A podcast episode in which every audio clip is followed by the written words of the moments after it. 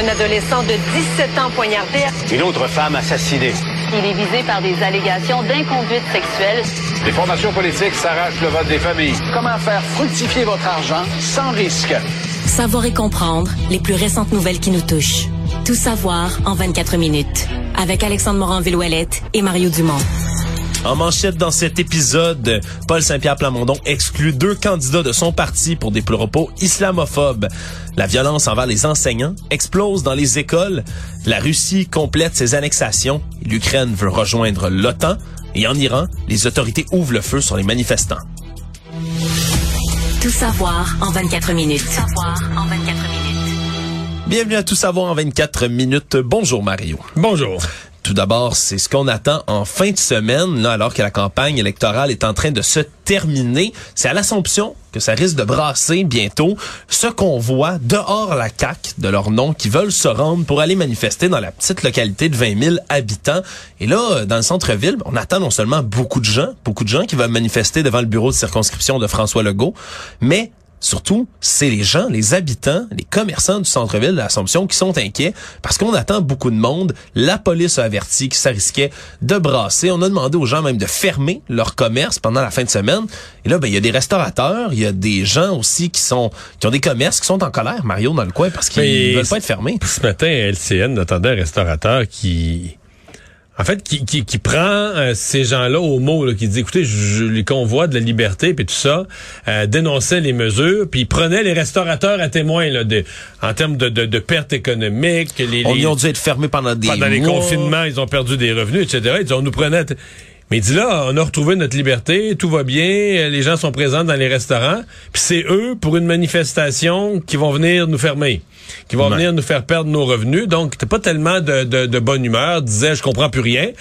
Euh, je sais pas ce que ça va vraiment brasser? Les appels au calme viennent de partout, incluant d'Éric Duhem qui leur a dit, faites attention, vous risquez de, de provoquer, là, euh, d'aider François Legault. Moi, je le Ouais, pense d'entacher notre réputation, ni plus ni moins. et, et moi, je le pense profondément. C'est-à-dire que François Legault a une mauvaise fin de campagne, là.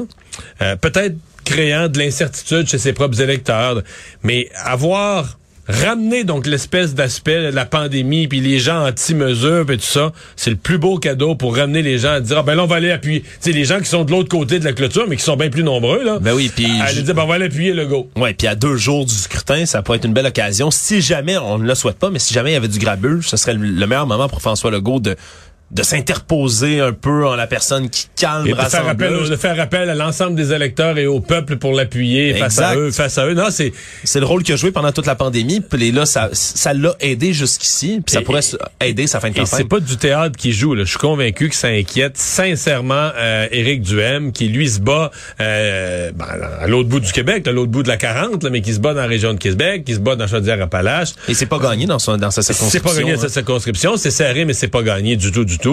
Euh, donc, il se, il doit vraiment espérer que ces gens-là viennent pas euh, lui mettre les bâtons dans les roues, parce que je comprends que ces gens-là, mettons, euh, je sais pas, mettons que dans, dans son comté, Éric Duhem a besoin de, mettons, il a besoin de 40 pour gagner. Hmm. Ben, il y a un premier 15-20% qui vont être d'accord avec ces manifestants-là. Bon, Ouais. Mais eux autres, là, sont acquis, là. Sont, c'est Ouais, la, puis eux sont ils sont c'est où- la base, c'est la base dure, solide du vote d'Éric Duhem. Puis les sondages, les derniers sondages des Gilles prouvent aussi, là, c'est sont- chez eux qu'il y a le moins d'hésitation, par exemple, à vouloir Exactement, ils sont des de convaincus. Mais pour gagner son comté, Éric Duhem a besoin d'une deuxième tranche de 20% Tu sais, j'arrondis les chiffres, une deux. Et là, ce 20 %-là, ils sont plus. Ils, bon, ils trouvent Éric Duhem, ouais, ça amènerait quelque chose au Parlement. C'est vrai que les gouvernements dépensent trop, ils veulent réduire les dépenses. Privé en santé, c'est peut-être pas fou. Mais ces gens-là, ils sont vaccinés, puis ils ont porté le masque, puis ils ont jamais été anti-mesures sanitaires. Donc là, euh, il y a se faire associer à cette ben, bande-là qui pas, ben, grabuge en fin de Mais semaine. surtout, le rappel, là, c'est comme, on parle plus de ça. Mais si tu ramènes ça, puis tu ramènes du grabuge, puis tu ramènes des vitrines cassées ou des bris dans la ville, etc., c'est tout ce dont Éric Duhem n'a pas besoin. Donc, ça sera à surveiller. Ça sera surveillé effectivement là, dans les euh, dans les prochains jours. Sont toujours sur la campagne électorale. On a Paul Saint-Pierre Plamondon qui a dû exclure deux de ses candidats du parti. C'est la candidate dans Rousseau, Pierre Vanier, et sa conjointe, Catherine Provost, qui se présente dans l'Assomption pour sa part, qui sont exclus. Tout ça parce que les deux auraient partagé sur leur compte là, euh, personnel sur les réseaux sociaux au fil des années toutes sortes de publications, repartagées, publications, commentaires. Ça remonte quand même. Là. Il y en a qui le, remontent. Le, plus grave, le plus grave, là, que celui vraiment qui a, on va dire, qui a la goutte qui a fait déborder le vase, c'est un message de 2015. Ouais, ça fait sept ans. Exact. 2015, un autre en janvier 2016, par exemple, où ben il juge l'intelligence, ni plus ni moins, des femmes qui choisissent de porter le voile en disant elles manquent un 15 minutes de pas cuit dans la caboche pour euh, pour dire exactement ces mots pour les reprendre. Et donc ben c'est des publications qui étaient toujours encore et toujours affichées sur sa page personnelle et donc comme également sa conjointe en a repartagé, mais ils ont été retirés ni plus ni moins de la course par euh, monsieur Paul Saint-Pierre retirés plutôt du parti parce qu'ils vont Ouais, parce mener que- quand même leur course. Exactement, parce que là, les bulletins sont imprimés. Euh, si un candidat le demande, on peut encore à la main le rayer son nom sur chaque bulletin. Mais eux l'ont pas demandé. Eux l'ont pas demandé. Eux veulent que leur, euh, veulent que leur nom reste là. Ça étant dit, euh, Paul Saint-Pierre Plamondon est clair, ils sont plus dans le Parti québécois. Même si leur nom est encore là, ils sont plus dans le Parti québécois. En d'autres termes, s'ils étaient élus, ils Ça- seraient exclus de facto, donc indépendants. députés indépendants. Exactement. Exactement. Euh, Comment t'as trouvé ça, toi, Mario? Est-ce que de les, Mais- de les mettre dehors comme ça, c'était la bonne chose à faire? Trop sévère? Euh, C'est très, c'est pas trop sévère parce que c'est grave ce qu'ils ont fait. C'est Ouais. très sévère. Moi, je pense qu'il y a beaucoup de partis. euh, puis autrefois, là, il y a quelques années, on était, je pense qu'on aurait passé quelque chose qui est arrivé il y a sept ans. Euh, Je dis pas que euh, quelqu'un qui aurait dit ça euh, la semaine passée ou pendant la campagne, chose qui est arrivé il y a sept ans, qui a pas été répété. Euh, il y a pas de signe dans la. Eux, tu sais, puis c'est parce que moi j'essaie d'être juste avec tout le monde, euh, Alexandre. On se le cachera pas. Là, les partis bien organisés là, ils filtrent les réseaux sociaux. ils effacent tout. Ils effacent pire, tout, hein. là. Ils effacent tout, là. Ouais. Ils font, ils font ce que j'appelle le grand ménage. Commençons avec Éric Duhem, là. On s'entend qu'Éric Duhem s'est fait prendre avec quelques-uns de ses candidats, des publications, des conneries. Mais ça aurait pu être pire. Hey, la période de la pandémie, là, ils ont fait tout un grand ménage, là. Tout un grand ménage. Moi, des gens m'ont témoigné, des gens qui connaissent des candidats m'ont dit, ah ben là, cette personne-là, là, euh, on voit plus là, tout ce qu'elle a publié à, à mars, avril, mai, juin, en Ouais, 2000. leur, leur compte Facebook est de, de manière étonnante assez propre. Hein? Il y a Ouais, quelques il photos manque de des années. Il ça. manque des mois, il manque des mois, il manque des années. Alors tout ça pour dire que alors eux l'ont laissé, ça date d'il y a sept ans. C'est pas plus acceptable, ça n'a pas d'allure publié. Bon, l'autre question, Paul Saint-Pierre Plamondon l'a soulevé et je trouve qu'il a raison. Euh, Les réseaux sociaux, politiquement, là, c'est une espèce de pollution. je te oui, dis hein. que c'est pas là qu'ils se disent les affaires les plus intelligentes. Et moi, là, ces deux personnes, que je les connais pas du tout, ces deux personnes-là, mais je suis convaincu que ce qui est écrit dans ces messages-là, là, horrible pour les, les musulmans, ben, il l'aurait jamais écrit sur un papier. Et s'il l'avait écrit, là, mettons les, les ben, mettons, il n'aurait pas écrit musulman, il se dit, ah, mais OK, c'est pas tous les musulmans qui sont de même. Ce sont les islamistes radicaux avec qui je suis en désaccord. Tu sais, il aurait peut-être choisi des mots, il aurait écrit ça autrement. Mais là, c'est toutes sortes de conneries avec des photos écrites par des clowns. Puis là, là t'as pris un verre de vin. Puis là, tu fais juste faire un clic, partage, clic. Tu comprends? Ça va vite, hein? puis là, tu partages de la scrap. Là, tu comprends? Tu partages... Mais je dis pas que ça excuse tout. Tu es responsable. Ça s'appelle les médias sociaux. C'est un média. Quand tu partages, tu publies. Mais c'est vrai puis c'est pas vrai en même temps parce que quand les gens le font, là, ils, ils, ils prennent pas le poids du contenu, ils mesurent pas le sens des mots, ils trouvent ça, ils sont semi-d'accord, ils trouvent ça drôle un peu. On fait ça de manière détachée, Ben, ils beaucoup se, plus. disent, ils, ils se disent, ah, mais regarde, je diffuse ça, c'est trois, quatre de mes amis puis mon beau-frère qui vont voir ça, tu comprends? Ouais. Perdre de vue que si un jour ils deviennent une personnalité publique, se présentent aux élections, là, les adversaires vont passer ça au peigne fin. En tout cas, tu sais, c'est- le contenu est pas plus acceptable, mais c'est, c'est des, cette, cette notion, là, que c'est des égouts à ciel ouvert, où même les gens qui sont de bonne foi finissent par marcher dedans.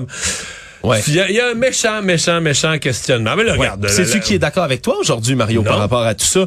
Ben, c'est le chef de Québec solidaire, Gabriel Nadeau-Dubois, qui a lui-même dit aujourd'hui, en devant s'expliquer sur la fameuse chanson sur laquelle il a dansé sur TikTok avec l'influenceuse Emna Achour en compagnie là, Chanson horrible. extrêmement sexiste avec des paroles. Là, c'est la musique du rappeur KJ. Pour les sa femmes. chanson Hit You With The Blick qui est extrêmement dégradante. Mais il a dit la même chose aujourd'hui, Mario, que toi. Il a dit les choses vont vite à l'ère des, de- des réseaux sociaux. C'est la réalité des campagnes en 2022. Il a dit nous, on entendait très faiblement la musique. On n'a pas reconnu la chanson lorsqu'on faisait la danse elle-même. Il faut comprendre quand ils dansent, ils n'ont pas nécessairement la musique très forte qui va être publiée après ça sur la vidéo elle-même. Et donc, euh, ben, Gabriel Nadeau-Dubois, c'est exactement ce qu'il disait, Mario, essentiellement, Ouais. qu'il est d'accord avec toi. Il disait à une certaine époque, les politiciens se faisaient prendre en photo. Après ça, c'est les selfies. Il dit aujourd'hui, ben, il y a des politiciens qui font des TikTok. On peut se faire prendre. On a une discussion avec l'influenceuse et évidemment, elle non plus pas d'accord avec les paroles. Mais bref, moi, je pense que, je pense que t'as absolument raison. Il y a une réflexion sur les réseaux sociaux Ben à y avoir dans tous les partis politiques. Voilà, et plus les années vont avancer, surtout, faut se dire, moi, par exemple, moi, j'ai 26 ans, je suis jeune. Si un jour je me lance en politique, mais moi, la majorité de ma vie va avoir été Sur passée sur les sociaux. réseaux sociaux. Mais je pense quand même que les jeunes... sont- Je pense, mettons, là, les gens de mon âge, là, qui sont apparus, là, les réseaux sociaux sont apparus il y avait 40 ans. Les premières années, là, il y avait une inconscience du caractère. Une incompréhension là, de, Puis, de puis comment une, inconsci- inconscience du caractère public de ça, de dire, tu sais, tout ce que je mets sur les réseaux sociaux, là, est-ce que je le dirais à la TV? là? Tu sais, s'il y avait un vox pop, une caméra, je dirais tout ça. là, Tu sais, est-ce que euh, il y a une prise de conscience, puis c'est grand temps. là. Tout savoir en 24 minutes. La rentrée scolaire est déjà effectuée depuis un mois, mais il y a toujours des enseignants qui manquent dans nos écoles. C'est pas moins de 118 enseignants temps plein qui manquent toujours à l'appel dans nos écoles québécoises. Puis ça, c'est sans compter tous ceux qui restent à recruter en temps partiel. Et là, par la suite, c'est la, vitesse de cette campagne de recrutement qui fait douter. Parce que la semaine dernière, par exemple, c'est 130 enseignants à temps plein qui étaient toujours recherchés. Donc maintenant, on est à 118. Ça n'a pas baissé de beaucoup. Et ça se fait se poser la question, est-ce qu'on va réussir à trouver ce, ce personnel? On se souviendra que Jean-François Roberge, ministre de l'Éducation sortant, avait promis de trouver tous les enseignants à temps. Mais il faut croire que là, un mois par la suite, c'est toujours pas chose faite. Ça coïncide aujourd'hui, Mario, avec une autre étude, celle-ci qui fait savoir que le nombre d'enseignants et d'éducateurs qui ont été indemnisés par la CNESST, la Commission des normes de l'équité, de la santé et de la sécurité au travail, qui ont été indemnisés suite à des lésions attribuables à la violence au travail. Là, on parle de blessures déclarées CSST, le CNESST. ça a bondi de 65 Mario, Mais ça, entre ça a 2020 vraiment et pas 2021. d'allure. là. Ça, c'est inquiétant. On parle d'un nombre d'incidents. En 2020, c'était 554 membres des, du personnel scolaire qui avaient été indemnisés pour ça. On est tombé à 2021 à 911. Donc, c'est le bon le plus important depuis au moins 10 ans. Puis qu'on parle là, de ces... On dit même dans le milieu scolaire que ce serait que la pointe de l'iceberg. On parle de bousculade, pincement, coups de pied, volée de coups même qui auraient été donnés à des enseignants, du personnel scolaire, des coups de poing au visage. Bref, c'est vraiment... euh, On se demande, là, il manque de professeurs souvent dans les écoles, mais quand on lit des choses comme ça, on comprend que la Ouais, c'est un profession métier, euh, est mise à métier, mal. euh, ouais, ouais, métier qui devient de plus en plus difficile, périlleux. Euh, mais sur le, le manque d'enseignants, je, je sais pas, là, je pense que c'est malheureusement quelque chose avec lequel il va falloir... ben, il y a quand même des bonnes nouvelles. On dit que les inscriptions étaient en hausse cet automne dans les facultés d'éducation des universités. Ah, peut-être à cause du salaire augmenté. En tout cas, peut-être parce qu'il y a eu des efforts de recrutement. Il y a eu plus d'inscriptions. C'est une bonne nouvelle. On forme plus d'enseignants. Mais euh, on risque de vivre quelques années avec euh, euh, des pénuries d'enseignants. Sinon, euh, aujourd'hui, un homme de 27 ans qui a été sauvagement poignardé à mort par l'ex-conjoint de sa nouvelle copine. Tout ça s'est déroulé devant la copine elle-même, sous ses yeux. Ça s'est passé dans le quartier Myland à Montréal, un crime de violence inouï. La victime, Rand Sullivan, qui était connue des milieux policiers, a été brutalement attaquée à coups de couteau par l'ex-conjoint donc de sa nouvelle flamme. Et on dit que l'agression a été tellement violente que le décès a été constaté, ni plus ni moins que sur place. Et la conjointe du jeune homme ainsi qu'un de ses amis étaient là sur place. Des voisins qui ont dit avoir entendu des cris d'horreur poussés par la, Ben la femme là à ce moment-là. Le suspect a pris la fuite après le crime. Il a laissé son couteau derrière et il aurait été épinglé en fin de l'après-midi. Il se trouvait près de chez sa mère à Montréal. Il n'aurait pas résisté à son arrestation. Mais là, on parle vraiment d'un crime. là. C'est le 28e meurtre commis à Montréal depuis le début de l'année. Celui-là, encore Ouais. une fois, là, Très plein violent. jour, plein jour devant devant témoins. encore un crime violent. Des, On- des gens, est-ce qu'on sait l'âge des gens euh, impliqués? euh? mais le, le suspect, lui, a 28 ans et le jeune homme a 27 ans, celui qui a été assassiné ce matin. Puis encore une fois, là, c'est pas une violence conjugale, mais là, on a encore une fois un élément de, de poignard. Hein? Il, y a, il y a une, il y a une violence par arme, violence armée. Puis encore un contexte où même là, ce n'est pas un féminicide dans ce cas-ci. C'est encore quelque Ouais, chose qui est c'est- lié c'est aux le fameux- relations. Le fameux triangle amoureux. Euh, Là, c'est-tu, Et est-ce qu'on est vraiment dans le problème de santé mentale, le problème d'armes Ouais. blanches, d'armes à feu, c'est, c'est, ben, c'est multiple. Où on est dans le problème de la jalousie. euh, tu il y avait des, des meurtres comme ça, il y en a dans le théâtre, euh, dans au moyen au. Moyen Âge et euh, à toutes les époques. euh, mais bon, on n'imagine pas pour la femme qui est témoin de ça, qui est juste à côté, on n'imagine pas le, le traumatisme. là. Toujours dans les affaires judiciaires, le corps qui a été retrouvé calciné dans une camionnette en Beauce et a été formellement identifié. Là, on a fait une expertise dentaire, entre autres, pour être capable d'identifier cette personne qui serait Karine Bélanger, femme de 36 ans, qui aurait potentiellement été assassinée par un ami de cœur juste avant ben, l'incendie du véhicule en tant que tel. C'est un homme dans la vingtaine qui serait dans la mire des autorités, mais il n'y a pas d'arrestation qui a été procédée pour l'instant. Et donc, ça pourrait, il pourrait s'agir d'un autre féminicide dans un contexte conjugal, un autre qui s'ajoute à une liste déjà trop longue. Le monde. Ce qui retient beaucoup l'attention aujourd'hui sur la scène internationale, c'est évidemment ces annexations là, suite à des simulacres, disons-le, de, référendums organisés par la Russie en Ukraine. Quatre régions qui viennent rejoindre la Russie, qui deviennent officiellement donc du moins selon Vladimir Poutine. Des référendums tenus genre avec un dans des zones occupées de façon militaire, Ouais, sais, ici, on avec, se- ouais, on avec des tanks devant le bureau de vote quasiment là. Il y a des plaintes ici qui sont faites quand il y a des, des militants euh, qui, qui un passent près des macaron, bureaux qui de portent un macaron, ouais. qui portent un macaron. C'est sûr que c'est un peu plus difficile de voter quand il y a des gens armés, un tank Non, mais à de toute façon, de toute façon, voilà une zone où l'armée russe a pris le contrôle. Déjà que c'était des régions que- qui étaient pro-russes euh, en partie, là. Mais euh, là, l'armée russe a chassé euh, tout ce qu'il y avait d'Ukrainien, là. Ouais, exact. Sauf que les Ukrainiens mais, se rapprochent de plus en plus maintenant avec leur contre-offensive, ce qui fait en sorte qu'on a fait ça de manière extrêmement accélérée du côté de Mais, Vladimir mais- mais Poutine. moi, je pense que Poutine va justement, là, lui, va utiliser ça pour dire que quand si l'armée ukrainienne se rend dans ces là avance, mais si l'armée ukrainienne se rend dans ces zones-là, Ça considéré comme du territoire russe. c'est ça. Et donc, euh, donc là, vraiment, il va être, il va dire que je suis en défensive, là. L'armée ukrainienne vient attaquer du territoire que moi j'ai décrété russe, là, à la fin septembre. Exact. Et ça, c'est extrêmement inquiétant parce que Vladimir Poutine a toujours dit que pour lui, là, la ligne rouge à ne pas franchir, c'est d'envahir le sol russe. Et si ça touchait le sol russe, il a déjà dit qu'il se verrait employer l'arme nucléaire, là, des bombes nucléaires tactiques, par exemple. Et ça, ce serait évidemment une ligne presque apocalyptique à, à pas franchir ici, là, sur la planète, à voir comment le, le reste du monde pourrait réagir. Mais le reste du monde, ben, pour l'instant, le reste du monde, ben, les pays, tous les pays euh, sérieux ont pas reconnu ce- ces référendums-là. On dit que c'est une joke, avec raison. Ouais. Mais on avait quand même passé l'éponge dans un exercice. Il n'y avait pas de guerre à l'époque, mais un exercice semblable en Crimée. Ouais. En Crimée, il y a eu un référendum, là. Tu sais, je veux dire. euh, Qui a été gagné dans les hauts pourcentages. ben ouais. Puis là, euh, tout- Poutine a dit, ben regarde, là, tout est correct, puis tout ça. Puis le reste du monde, a... le reste du monde n'a pas dit oui, on reconnaît le référendum. Ils ont juste dit rien. Ils ont juste laissé ça passer. Ils ont juste dit, on va laisser ça passer. Et donc, euh, ce que ça crée un précédent. Mais là, c'est la...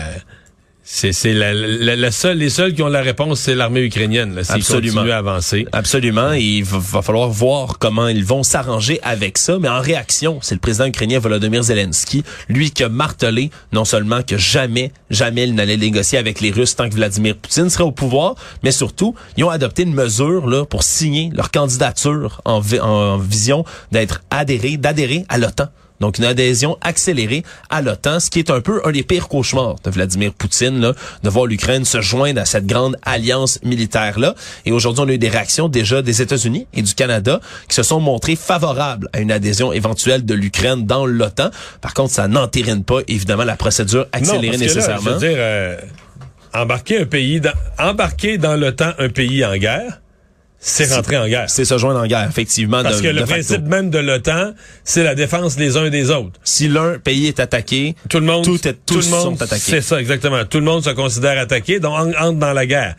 Euh, moi, je doute. Là. Je pense qu'on va, euh, on va montrer de l'ouverture, euh, mais j'ai l'impression qu'on va laisser ça en suspens tant qu'on saura, tant qu'on saura pas comment finit cette guerre. Ouais. Puis peut-être qu'à la fin, s'il faut négocier la paix, on négociera avec la Russie pour arrêter la guerre, un statut spécial à l'Ukraine. Mais si, si Poutine dit, tu sais, s'il manque juste ça à Poutine pour arrêter la guerre, ben peut-être qu'on dira euh, non, euh, non, l'Ukraine fera pas partie de l'OTAN, mais qu'on dira à l'OTAN qu'on va vous donner un, statut de protection quelconque. Mais c'est pas chose faite dans tous les cas parce que ça, pour une pour qu'il y ait adhésion à l'OTAN, faut qu'il y ait une, une approbation à l'unanimité des 30 pays qui sont membres de l'OTAN, les 30 chacun, tout un chacun doivent vont approuver. Déjà qu'on parlait de la Suède qui voulait là, la Finlande aussi là, qui voulait sûrement rejoindre l'OTAN.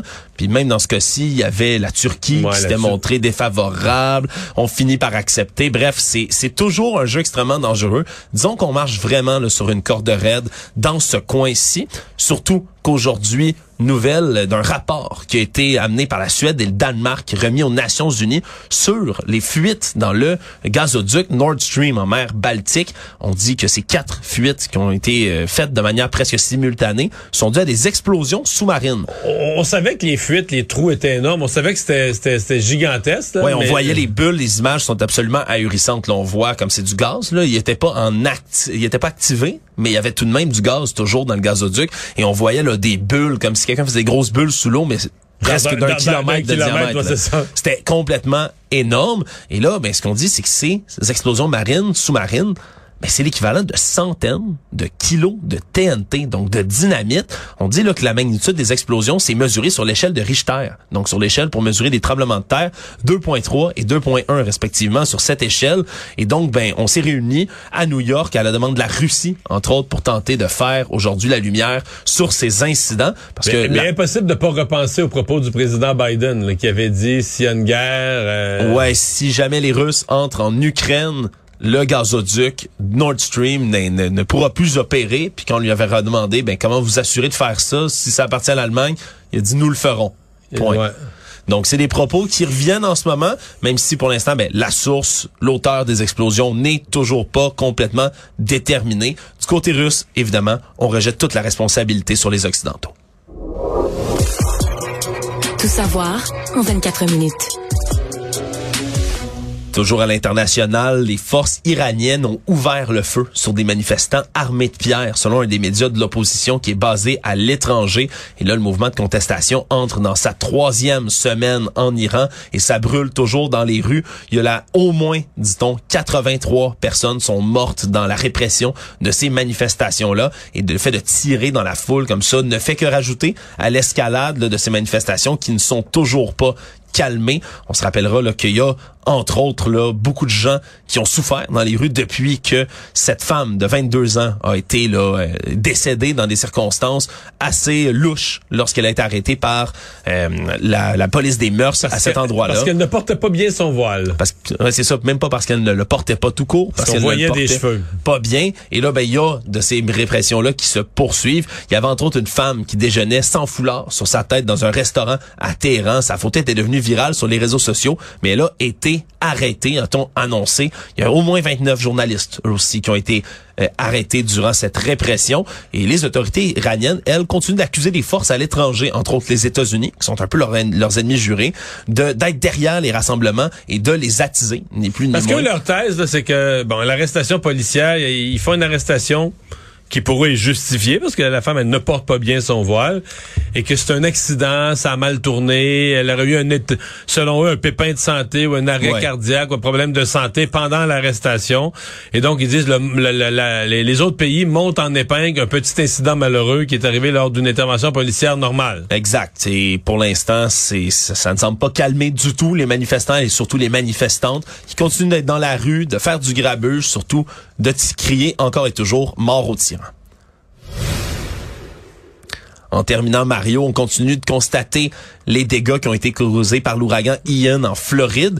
Et là, c'est une histoire assez euh, macabre, je pense que c'est le terme que je vais utiliser dans ce cas-ci, qui fait surface sur les réseaux sociaux. Il y a un cimetière d'Auckland, hein, près d'Orlando, qui a été là, tellement inondé. Il y a tellement de quantités d'eau qui sont rentrées dans le cimetière que ben il y a des corps humains. Le, so- sol, c'est comme liquéfié. Là. Le sol, c'est liquéfié et il y a des corps, mais surtout des morceaux de corps qui remontent à la surface, des cercueils qui flottent dans l'eau, éventrés, brisés par un arbre qui serait tombé. Bref, c'est des images qui ont fait le tour du monde, ni plus ni moins. Il y a des familles, des membres de la communauté, entre autres, qui se sont rendus sur place, qui ont commencé bénévolement à nettoyer ce qui ressortait de ce cimetière.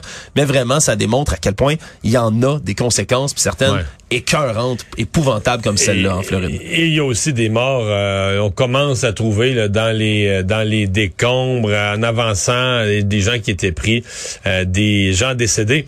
On a l'impression que ça va prendre quelques jours à faire le bilan complet et qu'on pourra avoir vraiment un bilan de, de, de mortalité très, très, très élevé. Résumer l'actualité en 24 minutes, c'est mission accomplie.